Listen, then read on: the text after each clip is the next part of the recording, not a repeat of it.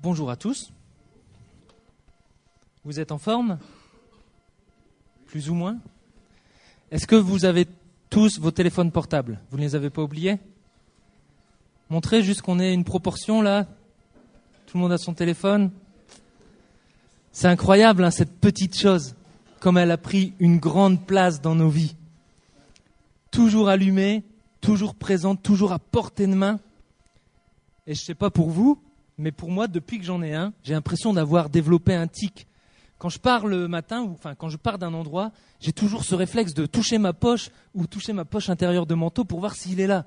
Et c'est le drame si je ne l'ai pas pendant une journée, euh, quelques heures, quelques minutes peut-être, je sais pas. Mais alors quel drame en plus quand on le perd parce qu'on perd ses SMS, on perd ses photos, on perd ses vidéos, on perd son agenda, on perd ses contacts, on perd euh, son réveil matinal, on perd, euh, on perd presque toute notre vie en fait dans notre téléphone portable parce qu'ils ont pris une place dans tout notre quotidien, dans toutes les circonstances de notre vie, dans tous les aspects, même dans tous les moments de votre vie. Quand on est joyeux, on va prendre un selfie et puis on va partager la photo autour pour montrer qu'on est content. Et quand on est triste, on va l'utiliser pour appeler quelqu'un peut-être et avoir du réconfort, ou pour réconforter quelqu'un en retour aussi. En fait, le téléphone portable, il fait maintenant partie de, de notre vie. Et selon les statistiques, on utilise nos téléphones portables à la maison, au travail, en déplacement, dans un magasin, au restaurant, dans les transports en commun, en café, au café, chez le médecin, dans les aéroports, lors d'événements sociaux et même en cours. Et je pourrais même rajouter, moi, dans les groupes de jeunes aussi, on utilise notre téléphone portable. Et comme on est très très fort, on les utilise même en faisant autre chose en même temps. On les utilise en écoutant de la musique, en regardant la télévision, en consultant Internet, en lisant des revues, des journaux, en jouant à des jeux vidéo, en regardant un film, en lisant un livre, en lisant, un Bible, en lisant la Bible, peut-être, dans notre vie entière, dans tous les aspects de notre vie, dans toutes les circonstances de notre vie, c'est comme si on ne pouvait pas oublier notre téléphone portable. On en a besoin. On en est dépendant.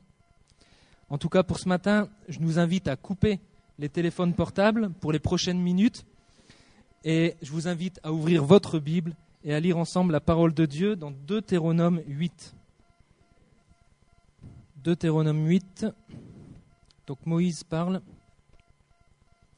Vous respecterez et mettrez en pratique tous les commandements que je vous prescris aujourd'hui afin de vivre, de devenir nombreux et d'entrer en possession du pays que l'Éternel a juré de donner à vos ancêtres. Souviens-toi de tout le chemin que l'Éternel ton Dieu t'a fait faire pendant ces quarante années dans le désert. Il voulait t'humilier et te mettre à l'épreuve pour connaître les dispositions de ton cœur et savoir si tu respecterais ou non ses commandements. Il t'a humilié il t'a fait connaître la faim, et il t'a nourri de la manne que tu ne connaissais pas et que tes ancêtres non plus n'avaient pas connue, afin de t'apprendre que l'homme ne vit pas de pain seulement, mais de tout ce qui sort de la bouche de l'Éternel. Pendant ces quarante années, ton vêtement ne s'est pas usé sur toi, et ton pied n'a pas enflé. Reconnais dans ton cœur que l'Éternel ton Dieu t'éduque comme un homme éduque son enfant. Tu respecteras les commandements de l'Éternel ton Dieu pour marcher dans ses voies et pour le craindre. En effet, l'Éternel ton Dieu va te faire entrer dans un bon pays. C'est un pays de cours d'eau, de sources et de lacs qui jaillissent dans les vallées et dans les montagnes. Un pays de blé, d'orge, de vignes, de figuiers et de grenadiers.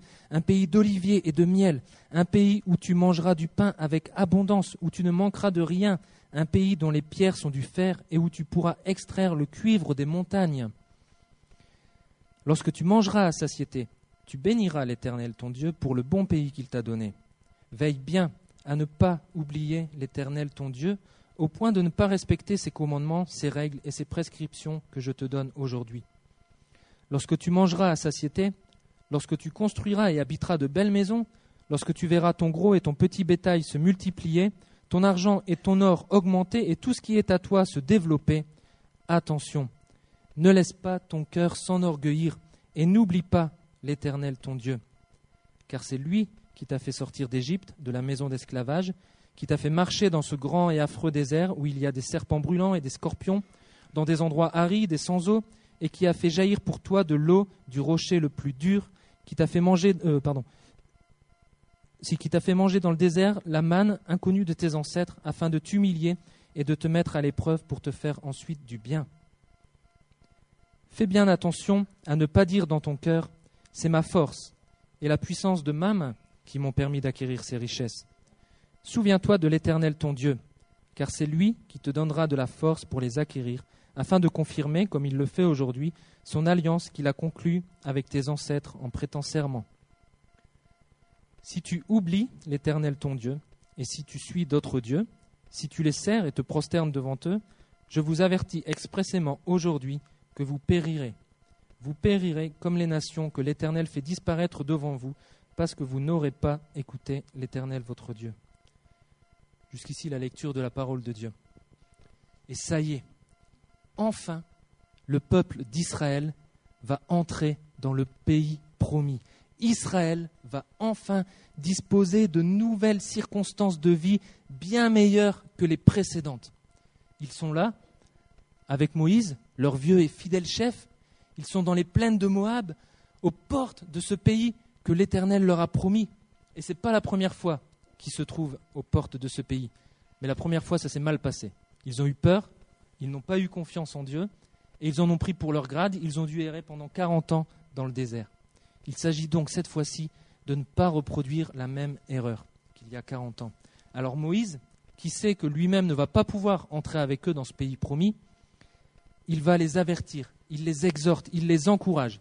C'est un peu comme des parents qui laissent leur enfant dans une ville pour ses études et qui vont donc se séparer. Et les parents, avant de quitter l'enfant, ils vont lui transmettre les derniers conseils, les dernières recommandations. N'oublie pas tout ce qu'on t'a appris. Hein. Tiens bien tes comptes. Fais attention dans les soirées. Il y a des choses bizarres qui s'y passent. Ne tarde pas à te fixer dans une église, etc., etc. Et Moïse, il fait pareil avec le peuple. Il leur rappelle des conseils importants. Il réinsiste sur les enseignements importants qu'il leur a transmis de la part de Dieu durant les 40 années précédentes. Parce que Moïse, il connaît le cœur de ce peuple. Et il s'imagine déjà le peuple en train de rêver à sa vie future et en train de penser Ouais, ça y est, fini, fini la vie d'esclavage en Égypte, fini la vie d'errance depuis 40 ans dans ce grand et affreux désert, plein d'endroits arides, secs, sans eau, remplis de serpents brûlants et de scorpions. Fini la vie à connaître les humiliations, la pauvreté, les épreuves, les difficultés. Fini la vie à connaître la faim, la soif, à devoir manger la manne que personne ne connaît. Fini toute cette misère, toutes ces circonstances de vie difficiles. Dans quelques jours, on entrera en possession d'un bon pays, un pays de cours d'eau, de sources et de lacs qui jaillissent, qui jaillissent. On n'aura plus jamais soif. On va avoir des vallées et des montagnes. On n'aura plus uniquement le désert comme paysage. On va entrer dans un pays de blé, d'orge, de vignes, de figuiers, de grenadiers, d'oliviers, de miel.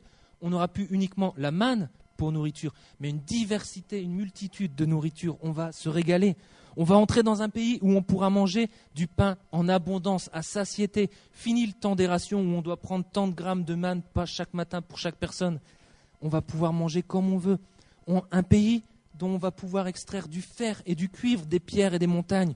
On va pouvoir habiter dans des belles maisons. On va voir notre gros et notre petit, notre gros et notre petit bétail se multiplier dans ce pays. Notre argent et notre or vont augmenter dans ce pays. On pourra développer tout ce qui nous appartient dans ce pays. Bon, ils sont là, ils rêvent et ils se disent tout est prêt. Le troupeau est en ordre pour partir, les bagages pour la famille sont prêts aussi, les tentes sont prêtes à être démontées rapidement pour pouvoir entrer. Et ah c'est bon, j'ai pas oublié mon téléphone, faudrait quand même pas l'oublier dans le pays promis non plus. Et Moïse, il connaît son peuple, qu'il conduit depuis des années. Il connaît sa révolte et son esprit réfractaire. On le pourra lire dans Deutéronome 31, 27. Il sait que le peuple se révolte facilement contre Dieu et l'oublie facilement. Alors Moïse leur adresse ici, dans le texte de Deutéronome 8, une exhortation forte. Maintenant, Israël, écoute. Tu vas en effet vivre des circonstances de vie considérablement meilleures que celles que tu as connues jusqu'alors. Mais dans ces nouvelles circonstances de vie, dans tous les aspects de cette nouvelle vie qui t'attend, dans toute ta vie de manière générale dans ce nouveau pays, il y a une chose, une chose que tu ne dois absolument pas oublier. Et non, ce n'est pas ton téléphone portable. Écoute, Israël, dans toutes les circonstances de ta vie, n'oublie pas l'Éternel, ton Dieu. Veille bien à ne pas oublier l'Éternel, ton Dieu. Attention, n'oublie pas l'Éternel, ton Dieu. Fais bien attention, souviens-toi de l'Éternel, ton Dieu, dans toutes les circonstances de ta vie. C'est l'exhortation qu'adresse Moïse au peuple d'Israël. Et cette exhortation, elle résonne encore jusqu'à nous aujourd'hui. Dans toutes les circonstances de notre vie, n'oublions pas l'Éternel, notre Dieu. Dans toutes les circonstances de notre vie, dans tous les aspects de notre vie où on ne va pas oublier notre téléphone, en premier lieu, n'oublions pas l'Éternel, notre Dieu. Et Moïse va nous donner trois raisons pour de ne pas oublier l'Éternel, notre Dieu. La première raison, c'est parce que l'Éternel nous éduque comme un père. On découvre ça dans les versets 1 à 5. Dans ces versets, Moïse y compare le séjour de 40 ans dans le désert comme un temps d'enseignement, comme un temps d'éducation du peuple par Dieu. C'étaient des circonstances de vie difficiles, c'est vrai, mais par ces temps, le peuple révélait les dispositions de son cœur envers Dieu. Et il montrait s'il allait respecter ou non les commandements que Dieu lui donnait, la parole de Dieu. C'étaient des circonstances de vie difficiles où Dieu a effectivement humilié son peuple. Dans d'autres versions, il leur a fait connaître la pauvreté. Dieu a effectivement mis à l'épreuve son peuple, il lui a fait connaître la faim, il l'a nourri avec la manne que personne ne connaissait. Mais si Dieu a fait cela, c'était dans un but pédagogique, éducatif bien précis. C'est ce qu'on peut lire au verset 3. C'était afin de t'apprendre que l'homme ne vit pas de pain seulement, mais de tout ce qui sort de la bouche de l'Éternel, de toute parole prononcée par l'Éternel. Autrement dit, ce que l'homme devait apprendre durant ces moments difficiles, c'est que pour vivre, il ne suffit pas d'avoir du pain. L'homme a également besoin de toute parole prononcée par l'Éternel. L'homme a besoin, pour vivre, de respecter et de mettre en pratique la parole de Dieu, ses commandements, que Moïse transmet ici au peuple.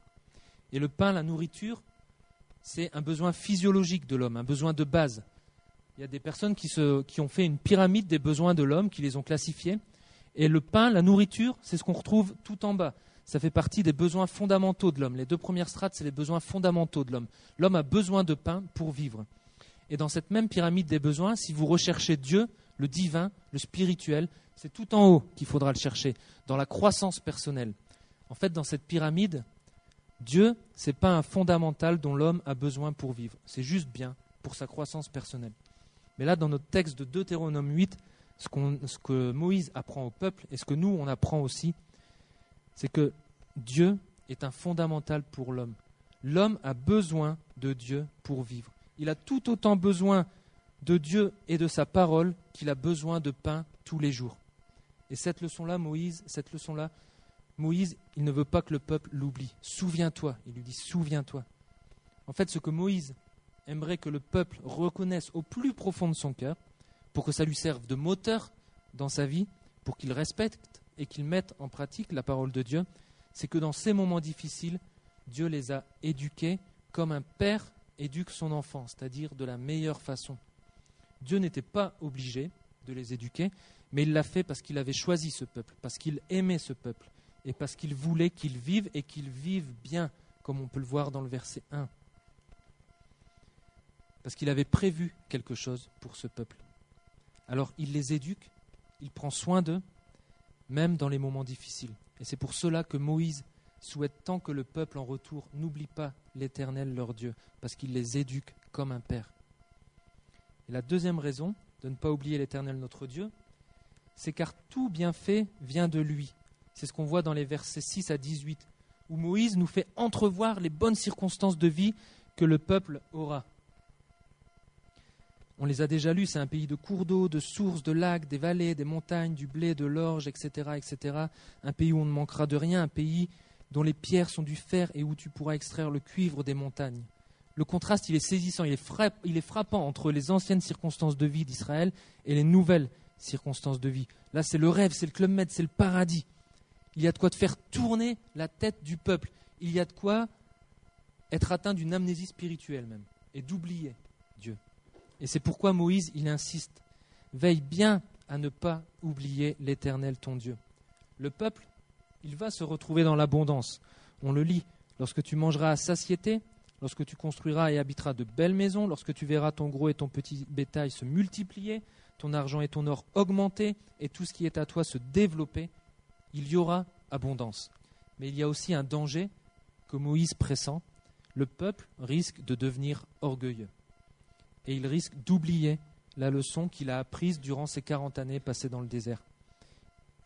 Il risque de s'attribuer à lui-même la gloire de tout le bien qui lui arrive. Il risque d'oublier Dieu et de se dire c'est ma force et la puissance de ma main qui m'ont permis d'acquérir ces richesses. Et quand je lisais ça, je me voyais parfois dans mon précédent boulot où c'est vrai, j'avais tendance aussi à dire ça. Ouais, on a réussi à faire des bénéfices sur le projet grâce à moi.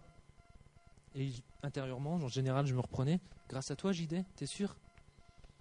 Alors Moïse avertit Attention, ne laisse pas ton cœur s'enorgueillir et n'oublie pas l'Éternel ton Dieu. Fais bien attention à ne pas dire dans ton cœur C'est ma force et la puissance de ma main qui m'ont permis d'acquérir ces richesses. Souviens-toi de l'Éternel ton Dieu, car c'est lui qui te donnera de la force pour les acquérir. Autrement dit, sans l'Éternel, tu n'aurais pas tout ça. C'est lui qui te donne tout ça. Tout bienfait vient de lui. Et tout vient de lui de manière imméritée ici pour le peuple. Parce que Dieu, il leur donne tout ça parce qu'il l'avait promis à leurs ancêtres. Et eux, ils sont bénis, ils en bénéficient aussi. Tout bienfait, même dans les bonnes circonstances de notre vie, viennent de lui. C'est ce que Moïse aimerait que le peuple retienne aussi et utilise comme un moteur pour sa vie pour respecter et mettre en pratique la parole de Dieu, même dans le bon pays qu'ils vont avoir. C'est pourquoi Moïse souhaite que le peuple n'oublie pas l'Éternel leur Dieu. Et enfin, il y a une dernière raison que Moïse évoque. Elle se trouve dans les deux derniers versets. Alors que les deux précédentes raisons, elles fournissent plutôt un moteur positif de ne pas oublier l'Éternel notre Dieu. La troisième raison, elle, elle nous rappelle l'impartialité absolue de Dieu, sa justice absolue. Cette raison, on pourrait la nommer ainsi. Lui seul maintient notre vie. Sans lui, sans Dieu, nous périssons. Cette raison, elle, semble être là comme pour rappeler au peuple d'Israël, pour qu'ils ne se disent pas péchons, puisque la grâce abonde. Moïse, il ne veut pas que le peuple se dise ça. Alors il leur rappelle, si tu oublies l'Éternel ton Dieu, si tu oublies que tout dépend de lui, si tu penses que tout cela provient d'autres dieux, que tu vas suivre ces autres dieux, que tu vas les servir, que tu vas te prosterner devant eux et te mettre à les mettre à la première place, à la place qui revient à Dieu, alors tu périras. De même, tu périras si tu n'écoutes pas l'Éternel, ton Dieu, si tu n'écoutes pas son enseignement, son éducation de père. Et périr ici, c'est pas périr dans le sens tu vas mourir d'un coup d'un seul et pas possibilité de revenir à moi. Périr ici, c'est dans le sens vous ne vivrez pas longtemps sur le territoire dont vous allez prendre possession une fois le Jourdain passé. C'est ce qu'on voit à la fin du Deutéronome. Parce que le peuple, il sait quelle alliance a été conclue entre Dieu et lui. Il sait que s'ils ne respectent pas les commandements, eh ben, les choses vont se compliquer, ils perdront leur bon pays et ils seront déportés. Mais il sait aussi qu'il y a toujours la possibilité de revenir à Dieu. Et c'est ce que Moïse va leur rappeler à la fin de, tout son discours dans Deutéronome 30, où il pourra leur dire, si tu reviens à l'Éternel ton Dieu, alors l'Éternel ton Dieu, et là on a une série de bénédictions que Dieu donnera à son peuple lorsque celui-ci reviendra vers lui, après l'avoir oublié. Donc dans cette troisième raison aussi, la vie de l'homme dépend de Dieu. L'homme a besoin de Dieu pour vivre. Finalement, ces trois raisons, elles peuvent être regroupées sous une seule raison principale, une raison que Dieu est en train de révéler et d'apprendre et d'accentuer à son peuple à travers tout le Deutéronome notamment. Et cette raison, c'est que notre vie dépend totalement de Dieu. On le voit aussi dans le verset 1. Dieu, les commandements de Dieu sont là pour qu'il vive, pour que le peuple vive. Et tout cela prépare le peuple et nous aussi aujourd'hui à être dépendants de Dieu, à être dépendants de lui et plus tard à être dépendants de celui que Dieu enverra comme étant la parole, comme étant le pain de vie, celui dont nous avons besoin pour vivre, à savoir Jésus-Christ. Nous avons besoin de lui, de Jésus-Christ, pour vivre, et c'est pourquoi on ne doit pas oublier l'Éternel, notre Dieu. Et dans ce texte, on voit en fait trois circonstances de vie que chacun d'entre nous on traverse, trois circonstances de vie où on peut, où il ne faudrait pas oublier l'Éternel notre Dieu. Ces trois circonstances que qu'on traverse tous et qui nous donnent des leçons, desquelles on peut tirer des leçons, des applications. Et la première circonstance de vie que l'on traverse et où il ne faudrait pas oublier l'Éternel notre Dieu, c'est dans les moments difficiles de notre vie. Comme le peuple d'Israël durant les 40 années dans le désert, et il arrive à tout le monde de passer par des moments difficiles, par des moments de désert, de sécheresse, par des moments de difficulté, de tentation ou d'épreuve.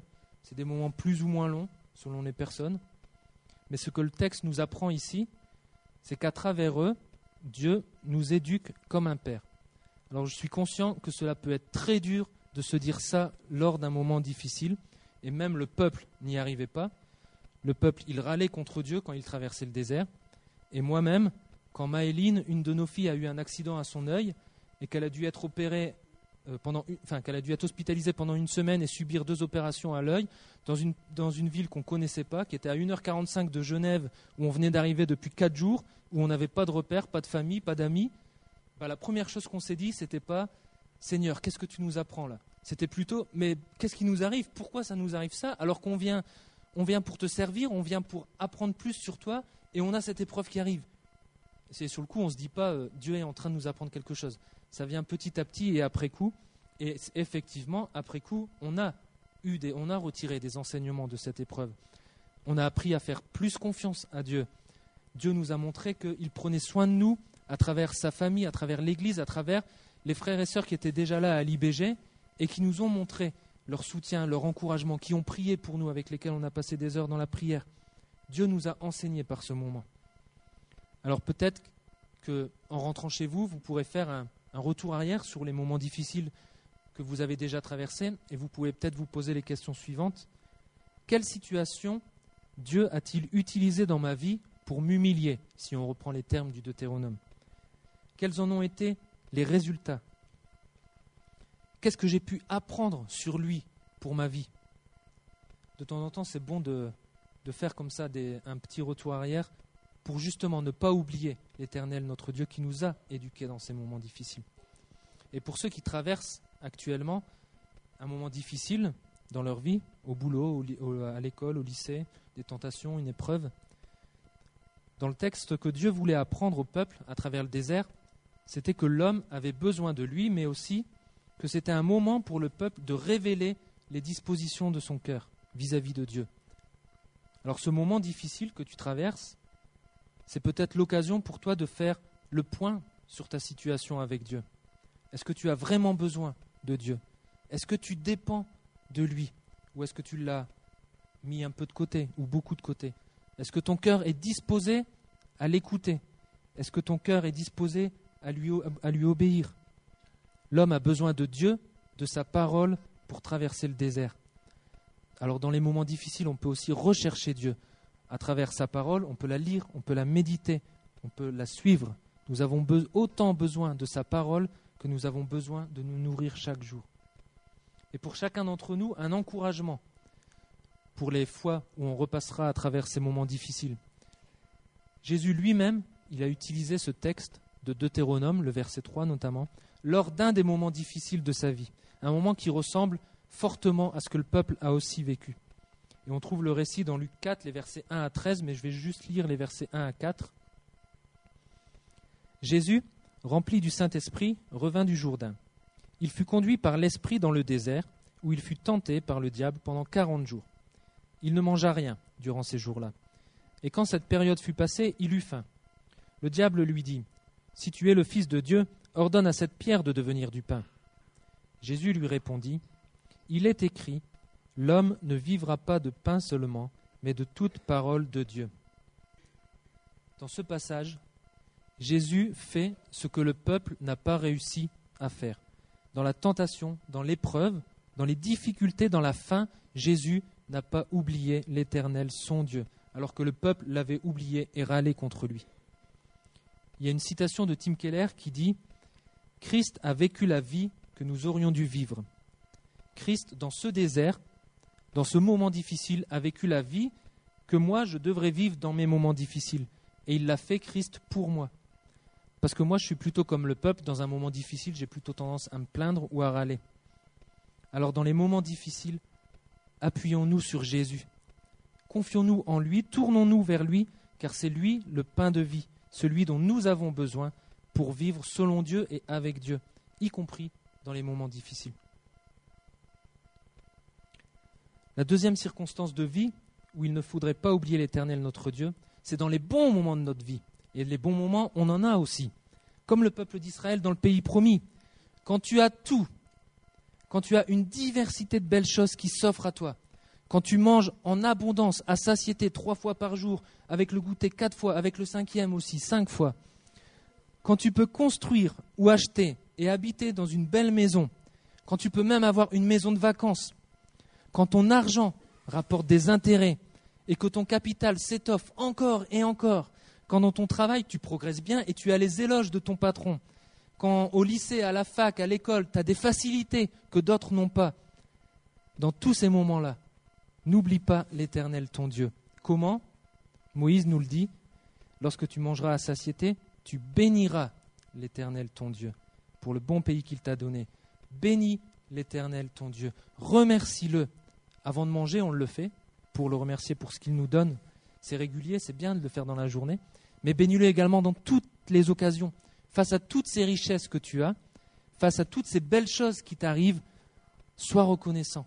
Rends, donne la gloire à l'Éternel, ton Dieu. Alors je vous laisse quelques questions pour réfléchir chez vous plus tard, pour aller plus loin. Finalement, quand on remercie de moins en moins Dieu, est-ce qu'on ne commence pas à s'attribuer de plus en plus la gloire de tout le bien qui nous arrive est-ce qu'on ne commence pas à devenir de plus en plus orgueilleux quand on remercie de moins en moins Dieu? Dans quelle mesure est-ce que je m'attribue à moi-même le seul mérite de ce que Dieu m'a permis de faire? Personnellement, il y a un domaine que j'évoque régulièrement dans lequel je trouve c'est particulièrement facile d'oublier Dieu. C'est dans le domaine du travail. Dans le domaine du travail, je trouve que c'est facile de se dire c'est ma force et la puissance de ma main qui m'ont permis d'acquérir ces richesses. Mais dans, ce domaine-là aussi, c'est l'Éternel notre Dieu qui me donne de la force pour acquérir et réussir cela. Alors restons humbles. Tout bienfait vient de lui et de manière imméritée aussi, comme le peuple. C'est sa grâce. Et enfin, le troisième et la dernière circonstance de vie où il ne faudrait pas oublier l'Éternel notre Dieu, c'est justement dans les moments où on a oublié l'Éternel notre Dieu. Dans ces moments où consciemment, de manière délibérée, on a oublié, on a mis de côté l'Éternel notre Dieu. On l'a peut-être oublié pour aller voir d'autres dieux, ces choses auxquelles on s'attache plus, le téléphone portable, ces choses qui prennent la première place, ces choses dont nous sommes dépendants. Ou peut-être est-ce qu'on l'a mis de côté parce qu'on ne voulait pas écouter ce qu'il avait à nous dire sur un sujet précis et on préférait écouter les désirs de notre cœur parce qu'on trouvait que c'était, ça nous permettait de mieux vivre. Bref, dans tous ces moments de nos vies où nous péchons et où la seule chose qui nous attend finalement, c'est la mort, comme on l'a vu dans les deux derniers versets. Alors ce n'est pas une mort sur le coup non plus, mais c'est une mort loin de Dieu, loin de tout ce qu'il a prévu pour nous, loin de toutes ses bénédictions. Alors dans ces moments-là aussi, n'oublions pas, comme le peuple d'Israël à l'époque, que nous avons toujours la possibilité de revenir à l'Éternel notre Dieu. Dans ces moments-là, repentons-nous, demandons pardon à Dieu. Et pour nous aujourd'hui, ce qui n'était pas possible pour le peuple à l'époque, n'oublions pas non plus Jésus-Christ. Tim Keller, dans sa citation, il dit Christ a vécu la vie que nous aurions dû vivre et il a subi la mort que nous aurions dû subir. Dans ces moments où nous, on oublie l'Éternel notre Dieu, n'oublions pas Jésus-Christ, car la mort que nous méritons, c'est lui qui l'a subi, pour ceux qui se confient en lui et qui comptent sur lui. C'est grâce à lui, grâce à Jésus-Christ, que nous pouvons revenir à l'Éternel notre Dieu et que nous pouvons vivre avec lui. Alors pour conclure, j'aimerais vous laisser un défi, un exercice pour la semaine à venir. Partout où vous irez avec votre téléphone, partout, donc dans tous les endroits qu'on a pu voir avant, on a vu que c'était assez nombreux, dans tous ces moments-là où vous aurez votre téléphone à portée de main avec vous, dans tous ces moments-là, posons-nous la question suivante. En quoi suis-je dépendant de Dieu à cet instant? En quoi dois-je ne pas l'oublier? Parce que peut-être que dans ce moment, il m'apprend peut-être quelque chose pour ma vie. Peut-être que dans ces moments, j'ai de quoi le bénir, j'ai de quoi le remercier pour ma vie. Peut-être que dans ce moment, je dois peut-être aussi lui demander pardon. Alors essayons et voyons ce que ça donne. Partout, vous aurez votre téléphone et on peut en discuter la semaine prochaine pour voir ce, ce que ça a produit. Alors que Dieu nous aide et nous bénisse. Que Dieu nous aide et nous bénisse. Et je vous propose qu'on puisse prendre un temps de silence pour réfléchir et puis on pourra aussi prier. Enfin, je conclurai par la prière.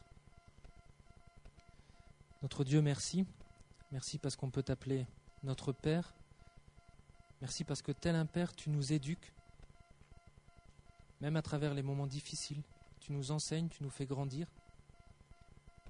Merci parce que toutes les bonnes choses qui nous arrivent, qui sont présentes devant nous, elles viennent de toi. Elles nous à être reconnaissants jour après jour pour euh, tous ces bienfaits que tu nous accordes. Merci aussi parce que tu es comme un Père, on peut revenir à toi lorsqu'on s'est éloigné de toi. Merci parce que Jésus a tout payé pour que nous puissions être pardonnés et de nouveau s'approcher de toi et vivre dans tout ce que tu as prévu pour nous. Père, je te prie aussi pour euh, cette personne qui a eu un malaise, que tu puisses aussi prendre soin d'elle. Amen.